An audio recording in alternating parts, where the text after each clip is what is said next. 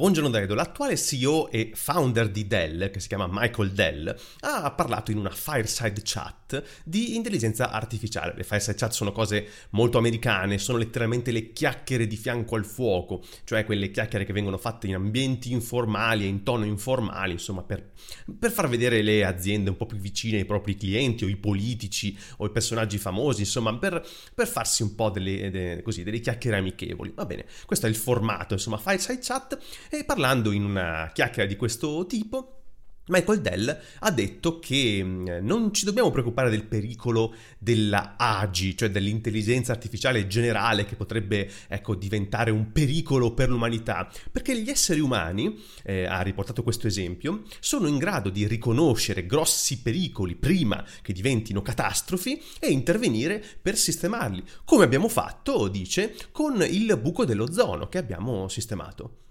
Ma se non fosse che non è vero, cioè il buco dell'ozono ci metteremo altri 40 anni per sistemarlo. Se guardate i dati, eh, sopra l'Antartide lo strato di ozono è, del, è, ridotto del tipo del 70%. Non mi sembra proprio l'esempio migliore da portare. Abbiamo sistemato il buco dell'ozono. Tra l'altro, ci sono migliaia di altri esempi di eh, catastrofi che abbiamo eh, riconosciuto, abbiamo saputo eh, che ci stavamo infilando proprio nel, nel, percorso che ci aveva portato alla distruzione e stiamo continuando ad andarci addirittura pestando sull'acceleratore. Guardiamo tutto il casino che sta venendo fuori in questi giorni per microplastiche ovunque, ma il riscaldamento globale, l'inquinamento. Non mi sembra che ecco, l'umanità, secondo gli esempi che fa Michael Dell, sia in grado di riconoscere le catastrofi e intervenire prima per prevenirle, no? Quindi se questo è, eh, ecco, la tranquillità che ha il signor Dell eh, per eh, metterci al riparo dai possibili disastri creati dall'intelligenza artificiale in generale, insomma, spero che troverà degli esempi migliori. Se volete eh, sapere la mia, secondo me siamo molto lontani da una catastrofe di intelligenza artificiale generale che eh, ecco, vuole conquistare il mondo, ma per un motivo tecnologico nonostante quello che appunto cercano di, di, di, di, vendere, insomma Dell che deve vendere servizi per l'IA, ma anche altre aziende, insomma gli attuali progressi nella, nell'intelligenza generale non sono così avanzati da eh, ecco, farci preoccupare di macchine che prendono il controllo del, del mondo. Quindi la tranquillità sta più che altro lì, non nel fatto che gli esseri umani siano in grado di prendere delle contromisure. Vabbè, questo era il, la frizzantezza della Fireside Chat di Michael Tell, ora vi do invece qualche notizia frizzante anche oggi.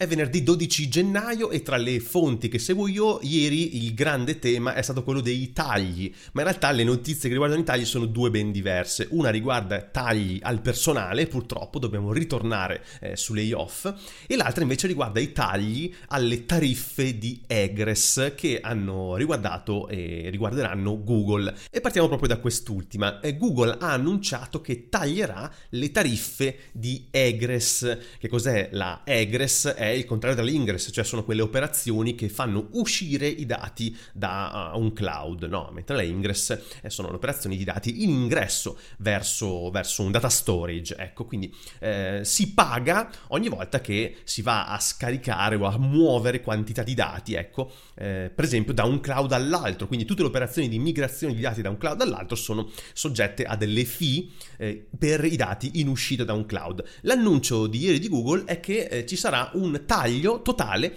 di queste fee, però non è proprio totale, globale per tutti i casi, ma bisogna stare attenti a che cosa dice eh, l'annuncio e per seguirlo bene eh, vado su un articolo di The Register che ne parla. Allora, L'annuncio, intanto eh, vi faccio vedere a chi sta guardando, l'annuncio di Google è eh, questo, proprio di ieri, di Amit Zaveri, che è la, l'head of platform di Google Cloud, e eh, si intitola proprio eh, il cloud switching, quindi cambiare cloud diventa più facile. Infatti noi rimuoviamo le eh, fee sui trasferimenti di dati eh, fuori, verso fuori Google Cloud. Ecco. E poi c'è tutto insomma, l'annuncio, ve lo commento con The Register, quindi parte l'articolo dicendo che appunto muovere i dati ha un costo ed è un costo anche piuttosto importante e adesso invece Google eh, insomma vuole andare contro questa tradizione ecco per eh, a quanto pare rimuovere uno dei blocchi alla possibilità per i clienti di scegliere il cloud che più gli piace di essere liberi di, eh, di muoversi.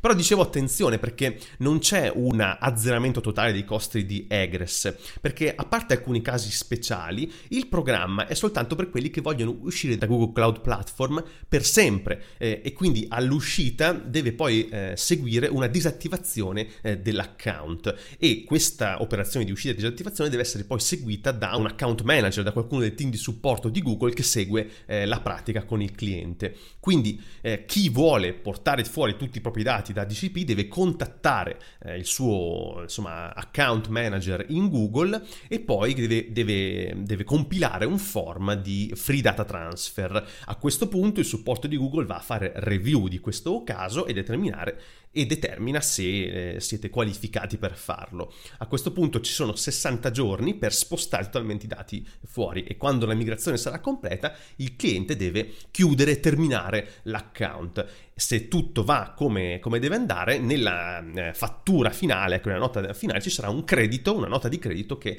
andrà a stornare i soldi della, de, della fee dell'Egress. E attenzione perché i tagli si applicano soltanto ad alcuni servizi come BigQuery, Cloud BigTable, Cloud SQL ed altri, quindi bisogna vedere anche qual è l'elenco dei servizi che fanno parte di questa iniziativa.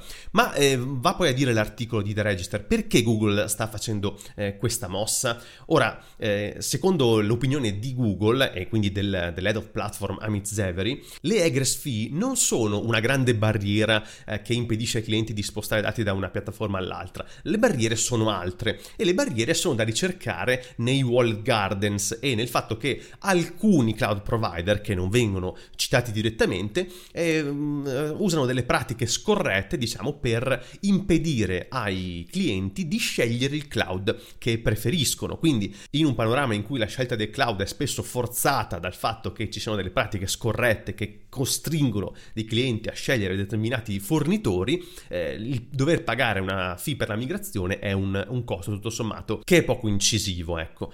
A chi si sta riferendo Google, secondo The Register, è abbastanza evidente che si riferisce a Microsoft. Infatti, Google è un po' di tempo che punta il suo dito verso Microsoft, soprattutto perché eh, Microsoft sta creando un monopolio insomma attorno a Office. Eh, Office 365, infatti, non è possibile installarlo su altri cloud provider fuori da Azure e questo costringe molti clienti ad adottare proprio i servizi di Microsoft se hanno bisogno di Office. Già in passato si era parlato di lamentele di Google e di altre compagnie verso Microsoft per le tasse di licenza eh, applicate a Azure e altre restrizioni che non hanno, secondo i competitor, delle basi tecniche, ma sono solamente dei modi per eh, tenersi i clienti ecco, in, questo, in questo wallet garden, questo secondo appunto Google, ma anche altri.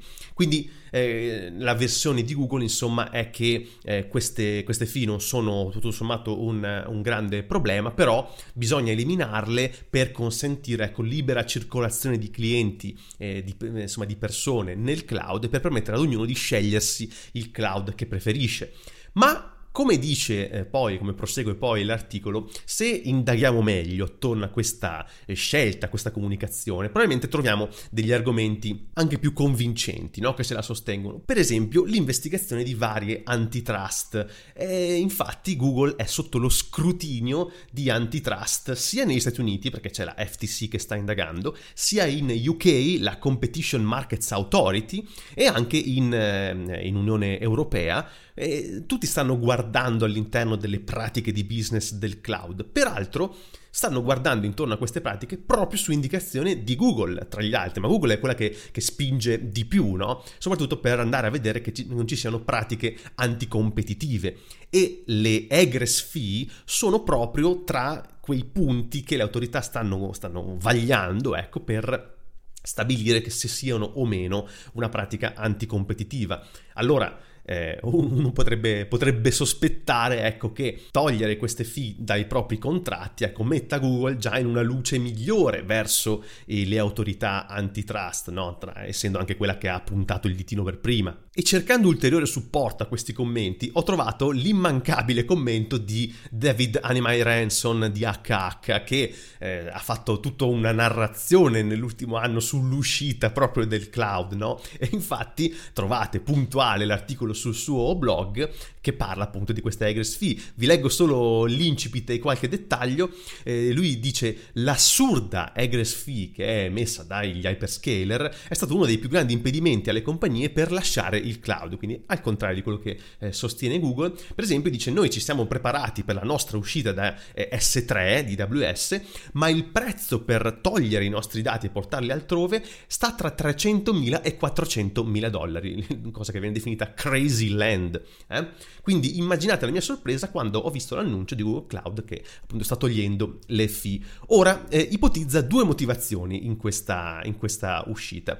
La prima è quella che vi dicevamo prima, quindi le, le investigazioni dell'antitrust in Unione Europea, Stati Uniti e UK. La seconda però è ancora più sottile, cioè il fatto che Google sia il terzo classificato, diciamo, e anche piuttosto distante nel mercato del market share del cloud. Essendo in una posizione quindi di eh, svantaggio rispetto agli altri due campioni, quindi AWS e Azure, ecco che dal suo punto di vista è meglio che gli utenti abbiano meno impedimenti a spostarsi da un cloud all'altro, perché se l'obiettivo di Google è quello di rubare clienti ai competitor, ecco che eh, far sì che in tutto il mercato non ci siano più tanti impedimenti e tanti costi a spostare i propri dati va a vantaggio soprattutto di chi spera in una migrazione. E adesso parliamo di tagli di altro genere, perché purtroppo dobbiamo parlare di nuovo di layoff, eh, come vi dicevo. E torniamo a parlare di Google perché, prendo un articolo di The Verge, Google ha confermato il licenziamento di alcune centinaia di dipendenti per reparto in vari reparti, dai team di engineering ai team di Google Assistant. E si stima che siano circa mille dipendenti totali, ecco, colpiti da questi licenziamenti. Potrebbero esserci tra l'altro degli altri perché Google potrebbe cercare di distribuire questa brutta notizia, ecco un po' nel tempo, infatti eh, non è nuova, no? A queste ondate eh, di layoff in un periodo di tagli, tra l'altro generalizzati nel, nel panorama tech. Prendo a compendio anche un articolo su NeoWin che ci parla meglio di quali sono le divisioni, diciamo, eh, colpite da questi tagli. La divisione Devices and Services in particolare subirà dei cambiamenti significativi perché ci sarà la partenza dei co-founder di Fitbit, che sono James Park e Eric Friedman, oltre ad altre centinaia di licenziamenti. E le, i team di engineering in hardware, soprattutto in Pixel, Nest e Fitbit, che erano mm, finora diciamo team separati, ora saranno uniti, diventeranno un unico gruppo di hardware engineering. Peraltro la maggior parte di questi licenziamenti riguarderà i settori di AR, quindi di realtà aumentata, anche se Google dice che l'azienda rimane committata ecco, nel, nelle iniziative di realtà aumentata e infatti continuerà una partnership con Samsung eh, per ecco, i nuovi eh, headset, i nuovi visori AR di Samsung che eh, avranno software Google con un lancio previsto per quest'anno. Infilo in questa parte della news anche un articolo che trovo su SF Gate, quindi sarebbe diciamo cronaca cronaca da San Francisco eh, che parla appunto degli off di Google e ci infila anche il, la chiusura di una child care facility, quindi una struttura dedicata all'assistenza ai minori che era appunto sostenuta da Google, che ora invece Google decide di chiudere e di eh, ecco, lasciare a casa, fare un taglio ai propri eh, 73 eh, impiegati, 73 dipendenti. Poi l'articolo inserisce questa chiusura nel contesto dei tagli a Google, quindi dei tagli a più di mille dipendenti che avverranno in vari reparti e chiude con una citazione all'Alphabet Workers Union, perché sapete che questa eh, unione sindacale nata qualche anno fa proprio in Alphabet per eh, rappresentare tutti i dipendenti di Google che ha scritto un tweet eh, parlando di layoff non necessari. Ma i layoff non sono finiti, ne parlavamo proprio la puntata scorsa, vi confermo la notizia dei layoff in Twitch, quindi circa 500 dipendenti saranno tagliati, si tratta di un terzo del personale di Twitch. E insomma eh, c'è una dichiarazione del CEO di Twitch che è Dan Clancy, dichiarazione che trovo su eh, The Register che parla di un, um, un ridimensionamento che è necessario perché l'azienda era cresciuta più di quanto in realtà era necessario, quindi insomma la giustificazione è un po' sempre quella, no? eh, durante la pandemia l'azienda era cresciuta troppo, quindi adesso ci siamo trovati costretti a dover tagliare le posizioni che avevamo aperto non giustificatamente. Peraltro si ricorda nell'articolo che Twitch, che era stata acquisita da Amazon nel 2014, era entrata anch'essa nelle layoff eh, record dell'anno scorso, tagliando circa 400 posizioni, mentre Amazon, il suo parent company, ecco, ne aveva tagliate più di 27.000 tra tutte le sue divisioni. Ma nello stesso articolo trovo anche dei tagli in altre compagnie tech. Una è Duolingo, Duolingo ha confermato il licenziamento di circa il 10% dei suoi lavoratori, quindi eh, questo è un altro grosso round di layoff, ma il colpevole qui è GPT-4, sì, è l'intelligenza artificiale perché molti dei servizi di Duolingo stanno virando verso la IA, appunto, e il CEO Luis von Ahn ha appunto confermato che eh, Duolingo eh, incrementerà l'uso di generative AI per i propri servizi, ma ha anche detto che eh, non sta scambiando gli, le, gli umani, insomma, gli esperti umani con AI, sta semplicemente facendo uno switch dei suoi servizi, insomma, questa è un po' la dichiarazione, la giustificazione. Eh, ve ne do un'altra perché trovo sempre nel stesso articolo una finestrella che notifica di altri layoff, questa volta in Citrix, infatti Cloud Software Group, che è la parent company di Citrix, notifica del taglio di circa il 12% della forza lavoro totale globale di Cloud Software Group. E quindi questi tagli riguarderanno anche Citrix, quindi ci sono circa mille persone in Citrix che perderanno il proprio lavoro, anche se poi il eh, CEO ha detto che si cercherà di ricollocarli in altre, in altre aziende, insomma fornitori, partner di Citrix. E ho finito? No, non ho finito perché ce n'è un'altra, c'è quella in Discord, anche Discord sta facendo layoff, licenziamenti del 17% del suo personale, quindi 170 persone circa. Il suo CEO Jason Citron ha riconosciuto anche lui che l'azienda ha eh, insomma, assunto troppe persone in questi ultimi anni, si è gonfiata troppo, insomma, le solite dichiarazioni. Eh, vi ricordo comunque che Discord non è ancora un'azienda redditizia, però ha l'obiettivo di diventarlo quest'anno. Questi sono gli intenti della compagnia.